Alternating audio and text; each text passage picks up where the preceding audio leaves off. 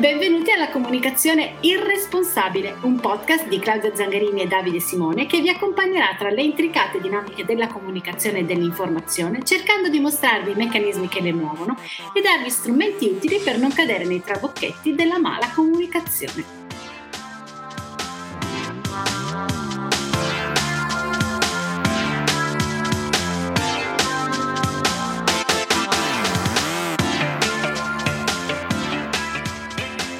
Ben ritrovati alla Comunicazione Irresponsabile, il podcast che cerca di chiarire i punti più complicati della comunicazione e lo fa cercando anche di parlare di attualità. Se il nostro podcast vi piace, vi invitiamo a condividerlo e a parlarne sulle piattaforme di podcasting. I nostri contenuti sono completamente gratuiti, se può farvi piacere potete anche aiutarci e offrirci un caffè su Ko-fi. Trovate il link nella descrizione della puntata. Con me c'è Davide Simone, come sempre. Ciao a tutti. Ma oggi abbiamo anche un ospite di eccezione. Abbiamo Diana Monai, nata a Sarajevo nel 1970, ha frequentato la facoltà di architettura all'Università di Zagabria. Durante l'assedio, la guerra nell'ex Jugoslavia, si trasferisce appunto prima a Zagabria, poi in Slovenia e infine in Istria, e dal 2000 vive e lavora in Italia, a Trieste, dove si occupa di architettura. Parleremo anche un po' del suo ultimo libro, che è Dio uno solo, Sarajevo Requiem, ed è proprio qua per parlarci di Sarajevo. Benvenuta Diana. Ben trovati, grazie per l'invito. Grazie a te per essere venuta. Davide, allora cominci tu a intervistare la nostra ospite. Sì, tra l'altro per me è un momento emozionante perché io sono rimasto folgorato da uno dei libri storici di Diana, che è Da Sarajevo con amore, che consiglio a tutti perché è veramente un libro toccante. È molto bello anche per quello che rappresenta, non solo da un punto di vista storico, diario della sua famiglia, in un certo senso che ci porta attraverso, insomma, quello che è stata la tragedia del 92-96 delle guerre jugoslave. Quindi Diana ha scritto tante cose, però quello lì devo dire che mi è rimasto nel cuore particolarmente. È difficile perché io sono abbastanza freddo quando si parla di informazione, di queste cose, però devo dire che è veramente notevole. E visto che insomma Diana è un ospite di eccezione, appunto perché ha vissuto una guerra sulla sua pelle, una guerra insomma che presenta delle analogie con quella che abbiamo adesso, che non è l'unica, appunto perché c'è già stata quella Jugoslavia, ci sono stati conflitti in Irlanda del Nord e via dicendo. Le vorrei fare appunto una domanda: che analogie trovi tra quello che sta succedendo in Ucraina e quello che è successo da voi? Ma ascolta, ci sono sicuramente delle analogie, però ci sono anche tante differenze. La storia dei due paesi è completamente diversa, per cui non si può confrontare esattamente una o l'altra, un'altra cosa. Ci sono le analogie nel riprendere proprio la guerra in prima linea. Cioè anche la nostra guerra, non so, noi siamo più o meno coetanei, tu sicuramente ti ricorderai anche la guerra del Golfo, prima guerra del Golfo, certo. Quando per la prima volta abbiamo seguito in prima persona quella guerra, attacchi dei Marines, dei bombardamenti eccetera eccetera. Per me fu la prima volta di vedere una guerra veramente davanti ai miei occhi, e questo successe anche durante l'assedio di Sarajevo. Durante l'assedio di Sarajevo c'erano tantissimi giornalisti, fotoreporter che andavano sul posto, riprendevano la guerra che veniva seguita praticamente passo dopo passo.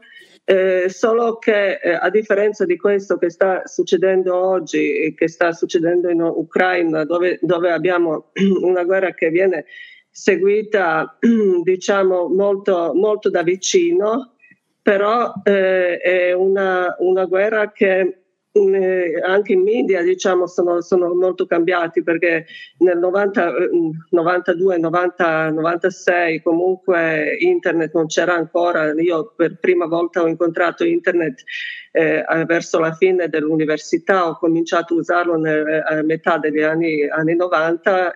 Diciamo che anche il modo di seguire la guerra era molto, molto diverso, anche il giornalismo era molto diverso, perché esisteva vero giornalismo di guerra, quello dei reporter che andavano, seguivano i fatti. Ad esempio in Italia c'era Bottero, Sofri, che erano direttamente coinvolti, che stavano a Sarajevo, Ruffini stava a Belgrado, per cui c'erano anche questi grandi giornalisti che ti davano un'idea di un giornalismo vero e proprio. Adesso si tratta di una guerra quasi sembra di propaganda, perché c'è questa quasi pensiero unico o dominante, come dire, che ci fa pensare che quello che stiamo vedendo è una guerra che sta accadendo veramente così come viene interpretata, anche se diciamo in Russia molti, anche in Russia, anche fuori dalla Russia, molti non sanno quello che sta succedendo, che sta accadendo veramente, come è stato anche all'interno dell'assedio, dove la gente non aveva vere informazioni, ma c'era solo diciamo in modo propagandistico che dove informazioni venivano seguite così come sono, come volevano che fossero interpretate, perché non c'era, ad esempio, corrente elettrica, non c'era possibilità di vedere quello che si stava parlando anche al di fuori dei confini di quell'assedio.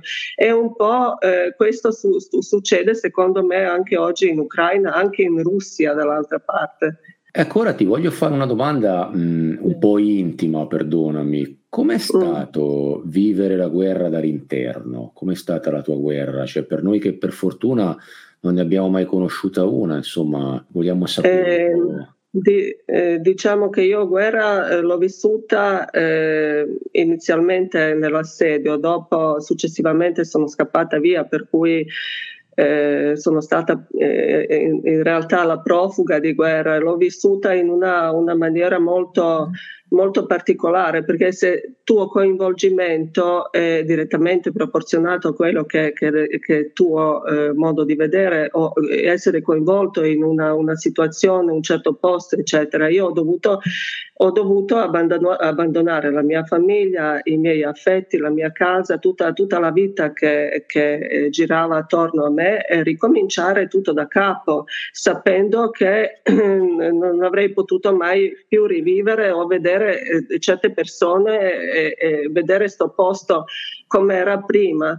Per me è questa guerra sicuramente è stata come dirti, come un capitolo del libro, dove in un certo momento tu hai chiuso con quel capitolo e non tornerà mai più. Per me c'è sempre stato il prima e il dopo. Da quel momento non è mai stato più come prima, e questo bisogna sottolineare che tutte le persone, che le guerre sono questo, cioè ti cambiano per sempre, non c'è altra modo di spiegarle. Ecco, e tu da persona che ce l'ha fatta, perché non solo ti sei integrata, ma sei diventata una delle scrittrici italiane più famose, che consigli daresti a chi arriva dall'Ucraina adesso in Europa e in Occidente per poter ritessere un po', riallacciare il filo della propria vita, ricostruirsi una vita?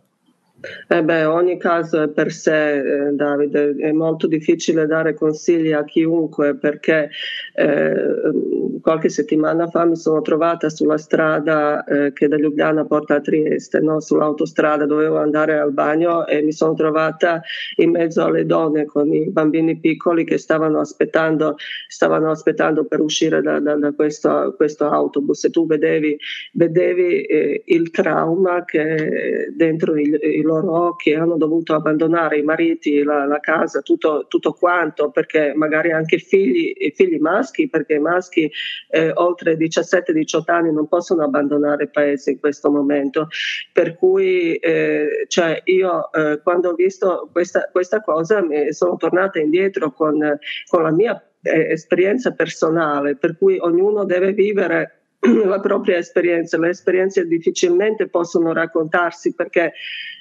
Sì, si possono raccontare, però ognuno la vive come meglio può. Cioè, sì, sicuramente è come un lutto da elaborare e per me ci sono voluti tantissimi anni, anche stesso fatto di aver abbandonato la città in quel momento lì, per me è stato come elaborare sai quel sindrome di sopravvissuto, no? della persona che sopravvive una tragedia, un qualcosa che sia più grande di lei e ci vuole del tempo, deve passare del tempo, dopo pian pianino la vita va avanti e si recupera tutto, però certi traumi restano per la vita. Però ecco, insomma, la tua storia è l'esempio del fatto che chi abbandona la propria terra dopo una tragedia del genere può comunque farcela, può ricostruirsi una vita. Beh, certo ci vuole del tempo, però si elaborano tutti i lutti, anche questo in fondo. Anche tu, credo, hai vissuto quella tragedia del terremoto, dell'Aquila, eccetera, sì. E dopo un certo momento diciamo che non si può dimenticare, però si può elaborare la storia. Ecco, invece ora tornando all'informazione, come giudichi l'atteggiamento della stampa italiana in questa crisi in Ucraina e quali sono i tuoi ricordi invece di come la stampa italiana si approcciava alla vostra tragedia a Sarajevo? Ma credo di averti risposto in parte a questa domanda. Io ho come sensazione che da una retorica, da una strategia che è stata fatta negli ultimi 2 anni che riguardava il Covid, no? Si è passato direttamente a retorica, alla narrazione della guerra senza mai cambiare una strategia. Cioè, allora, una volta veramente credo che sia colpa anche dei giornalisti, perché una volta giornalisti c'erano giornalisti veri e propri che cercavano di fare indagine, di capire un po' le cose, e credo che una volta esisteva anche sta scuola per il giornalismo. Mio amico è laureato in giornalismo, ad esempio, in Italia. Adesso non sono più sicura che queste cose esistano, perché mi sembra che qua siamo arrivati proprio alla propaganda, interpretiamo cose come ci va bene in un certo preciso momento. Certo che le cose che sono successe a Sarajevo sono completamente diverse, anche la storia geopolitica oggi è completamente diversa, sono trascorsi 30 anni da quell'assedio. La Russia quella volta sappiamo cosa era appena finita la guerra fredda, era caduto il muro nell'89, diciamo che la Russia, cioè l'Unione Sovietica, era in piena trasformazione, mentre adesso stiamo uscendo fuori da una epoca putiniana che è durata un quarto di secolo praticamente, per cui due cose si possono confrontare, diciamo, difficilmente, le storie sono diverse, eccetera, eccetera. Volevo chiederti una cosa, visto che hai citato la Russia. Quando c'è stata l'operazione in Kosovo, ci furono delle forti tensioni tra Occidente e Russia, Yeltsin minacciò ritorsioni, ci fu un incidente di Pristina, secondo alcuni puntò i missili nucleari sull'Europa. Ecco, preso una forte presa di posizione, secondo alcuni quello lì fu il discrimine, no? Il momento in cui si ruppe quell'amicizia che si era ricreata già con Gorbaciov. Ecco, tu, essendo stata dall'altra parte della cortina, diciamo così, come vivi il rapporto con la Russia, per così dire, anche in relazione a questa crisi? Se tu mi chiedi come si vive il rapporto con la Russia adesso in Italia e come si vive nei Balcani, sono due cose completamente opposte, siamo d'accordo? Il rapporto con la Russia e Serbia si sa che è una cosa tradizionale e che è una, diciamo, secolare, un appoggio secolare. Certo che in questo momento mi ricordo che durante nel 99, infatti è nato anche con Clinton, che è arrivato nel 93, adesso credo che era il 93, se sbaglio correggimi, come presidente era molto titubante per se fare un intervento della NATO proprio per queste motivazioni. Invece nel 99 alla fine c'è stata questa necessità, infatti Serbia è stata bombardata per 3 mesi, sono stati bombardati certi punti strategici in Serbia, e non credo che la Serbia tuttora sia ripresa completamente da questa storia, anche se viene spesso interpretata in maniere molto, molto, molto diverse. Però credo che sia stata una cosa, l'unica possibilità in quel momento da fare per fermare in fondo quello che stava succedendo in quel preciso momento. Infatti la NATO in Bosnia non ha mai intervenuto, proprio forse per questi motivi secolari. Oggi invece troviamo che ad esempio anche in Montenegro è entrata a far parte della NATO, e questa è una cosa che sicuramente dà fastidio a qualcuno, possa dare fastidio a qualcuno, ecco. Diana, ti volevo fare una domanda riguardo ai media italiani, rispetto a come tu, quando sei arrivata in Italia, hai percepito l'assedio di Sarajevo. Per quanto mi riguarda, noi italiani, anche se siamo vicini alla Bosnia, siamo vicinissimi alla Bosnia, abbiamo trattato il conflitto con molto distacco, soprattutto se pensiamo a quello che sta succedendo adesso, con quello che sta succedendo in Ucraina. Hai sentito anche tu questo distacco e pensi che l'Italia abbia comunque fatto bene il suo lavoro di informazione ai tempi? O l'hai sentita vicina, lontana? Come hai sentito i media? Ma secondo me quella volta era molto, molto meglio seguita la guerra di quello che sta succedendo oggi. Io mi ricordo ad esempio Giovanna Botteri che faceva reporter da Sarajevo, c'era Adriano Sofri, che ho avuto piacere anche di conoscere, che stava direttamente a Sarajevo. Seguendo un po' dei telegiornali italiani, ho imparato anche la lingua italiana, per cui seguendo anche questi loro reportage che provenivano da Sarajevo. Scusami, la domanda adesso mi è sfuggito. Se secondo te i media hanno fatto un buon lavoro per cercare di rendere partecipato questa guerra, nel senso partecipata, sì, nel senso come emotivamente, era comunque un conflitto vicino a casa che ci toccava da vicino. Sì, ecco. Quello che volevo dirti, mi ricordo un film, sai, No Man's Land di Tanovic, in cui c'è sto ragazzo che sta nella trincea e che sta leggendo il giornale, e a un certo punto vede quello che sta succedendo in Ruanda nel 94, succede questa storia, e lui dice che casino in Ruanda, e lui sta sotto le bombe nella trincea in Bosnia, no? Per dirti... Finché uno non è coinvolto personalmente, qua comunque a Sarajevo in Jugoslavia era un'altra situazione, anche geopolitica, anche diciamo situazione del contorno molto, molto diversa, e allora diciamo che non c'era coinvolgimento diretto proprio delle grandi potenze nucleari, cioè la Russia si appoggiava alla Serbia, però fino a un certo punto con altri metodi, c'era embargo verso la Serbia. La NATO si teneva da parte, abbastanza si guardava bene se intervenire o meno, mentre qua abbiamo un'altra cosa, abbiamo una grande potenza nucleare che è coinvolta direttamente, e c'è la minaccia di un conflitto molto più ampio di quello che poteva tutto sommato essere quello che poteva essere un conflitto locale, anche se non lo era, però insomma...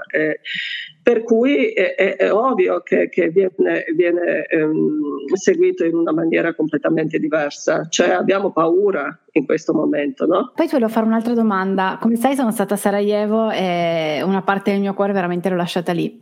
Però so che Sarajevo adesso ovviamente è molto diversa di com'era prima del conflitto. Tu hai ancora dei ricordi? Ci puoi descrivere com'era quella Sarajevo prima dell'assedio?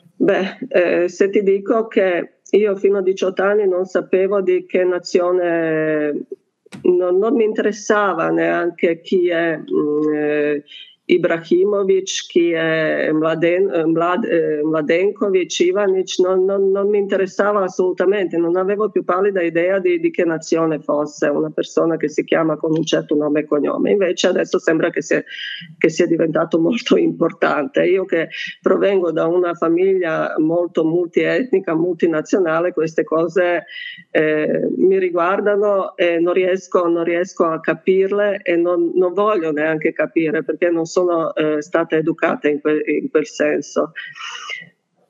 Comunque Sarajevo sicuramente esteticamente è tornata di essere una bellissima città, come è sempre stata, forse più bella adesso che mai, no? È stata ricostruita, diciamo che è una città sempre piacevole, però queste differenze fra noi vecchi sarajevesi che abbiamo vissuto prima e dopo si sentono, ecco. Quindi si sente, cioè prima eravate tutti fratelli, diciamo così, e poi a un certo punto vi hanno fatto c'era molta solidarietà fra di noi e non solo, anche durante l'assedio, quando la situazione era molto, molto grave, comunque persisteva ancora questa solidarietà fra la gente che si aiutava, che si dava sempre una mano, e festeggiavamo tutte le feste anche religiose, se voi. Cioè, la nostra vicina Jaira ci portava baklava per il Ramadan e Bayram in realtà. C'erano tutti, noi abbiamo compari ebrei o musulmani, io stessa sono un mix di Mitteleuropa, di varie, non solo nazioni ma anche religioni, per cui non ho... mi disturba il fatto che oggi sia diventato importante essere di una etnia in particolare, che per noi non è possibile, perché il 30% dei matrimoni prima del conflitto erano misti, per cui così questo non esiste più. Ma credo sia un po' la storia anche dell'Israele prima diciamo Palestina prima del 48 eccetera, no? Mi ricorderai, Davide, anche tu sicuramente sì. Che c'erano tantissimi matrimoni misti che oggi è difficile trovare in questo momento anche in Palestina. È una situazione complessa e ci sono delle forze che cercano di semplificarla, altre che magari remano in senso opposto. E a questo proposito ti volevo chiedere, secondo te sarà possibile tornare alla vecchia amicizia, se così si può dire, che comunque c'era tra Russia e Ucraina? Ma c'è anche adesso fra le persone intelligenti queste barriere non esistono, capisci? Però vecchie amicizie si formano al di fuori dei confini e molti adesso scappano via per ricostruirsi una famiglia, perché noi di Sarajevo siamo molto uniti, anche se magari viviamo in Australia, l'altro in Canada, terzo in Scandinavia, però ci sentiamo sempre, siamo molto, molto uniti fra di noi. Sai, bisogna che passi il tempo per poter ricostruire quella vita di prima. Questo sicuramente, se pensi ad esempio a Pola dopo l'esodo del 47, no? In cui praticamente la maggior parte degli italiani sono andati via, sono stati esuli, alcuni sono rimasti, no? Però diciamo che adesso si sta ricostruendo quel tessuto urbano, anche tessuto umano che forse c'era prima del 47, no? E questi sono, secondo me, delle ondate storiche che vengono e passano, dopo magari ritornano, e ci sono sempre questi posti dove ritornano, perché Sarajevo è uno di quelli posti lì, no? Dove succedono sempre le cose, no? Quindi via, quando senti dire li odieranno per generazioni, tu non la pensi così? Io no, perché Sarajevo è sempre stata una città aperta. E invece tra russi e ucraini, che forse è quello che volevi dire, Davide? Sì, anche. Cioè, dicono... sai, lì la situazione è anche molto più coinvolgente, perché molti ucraini hanno la famiglia in Russia o viceversa. Io tutti i russi che conosco hanno qualche parente, fratello o sorella a Kiev, per cui è molto, molto difficile questo conflitto. Come è stato nostro, anche questo è un conflitto molto, molto difficile. Magari ti faccio un paio di domande sul tuo ultimo libro, se vuoi raccontarlo a certo. Chi ci ascolta, così se lo comprano. Quest'ultimo libro succede a Sarajevo, praticamente accade in 4 giornate nel 2020, all'inizio del 2020. Quindi all'inizio della pandemia. È proprio, l'ho scritto proprio durante il lockdown, perché per la seconda volta mi sono trovata isolata da tutto il mondo, cioè mi sono trovata nella mia stanza isolata e ho cercato di tenere la mente occupata in questo momento molto difficile per me. Mi tenevano su con le barzellette i miei amici dal resto del mondo, perché loro non erano in lockdown, in realtà qualcuno sì, aveva qualche problema molto minore, invece in Italia subito siamo entrati in quella clausura e loro mi tenevano così occupata con le barzellette, mi facevano sentire delle loro cose, raccontare le cose eccetera. Io cosa ho fatto per non pensare? Mi sono buttata a pensare al mio passato, perché io l'ultima volta ero pochi mesi prima a Sarajevo e sai le cose che dell'infanzia probabilmente ti restano sempre per sempre impresse nella memoria, e così ho cominciato a scrivere. Il libro inizia con questo anziano che poteva essere mio nonno, che poteva essere chiunque persona anziana in una Sarajevo che sente sempre meno sua, perché le cose a Sarajevo sono cambiate, è arrivata la modernità, sentono che è una situazione che sta cambiando e che è arrivato comunque il momento. E il suo amico muore a un certo momento, e qua si parla dei funerali, dei vari funerali religiosi che si svolgono a Sarajevo. Ci sono tantissimi aneddoti, c'è questo misto di vari personaggi che credo siano descritti abbastanza bene. Questi personaggi, ognuno parla la propria lingua anche.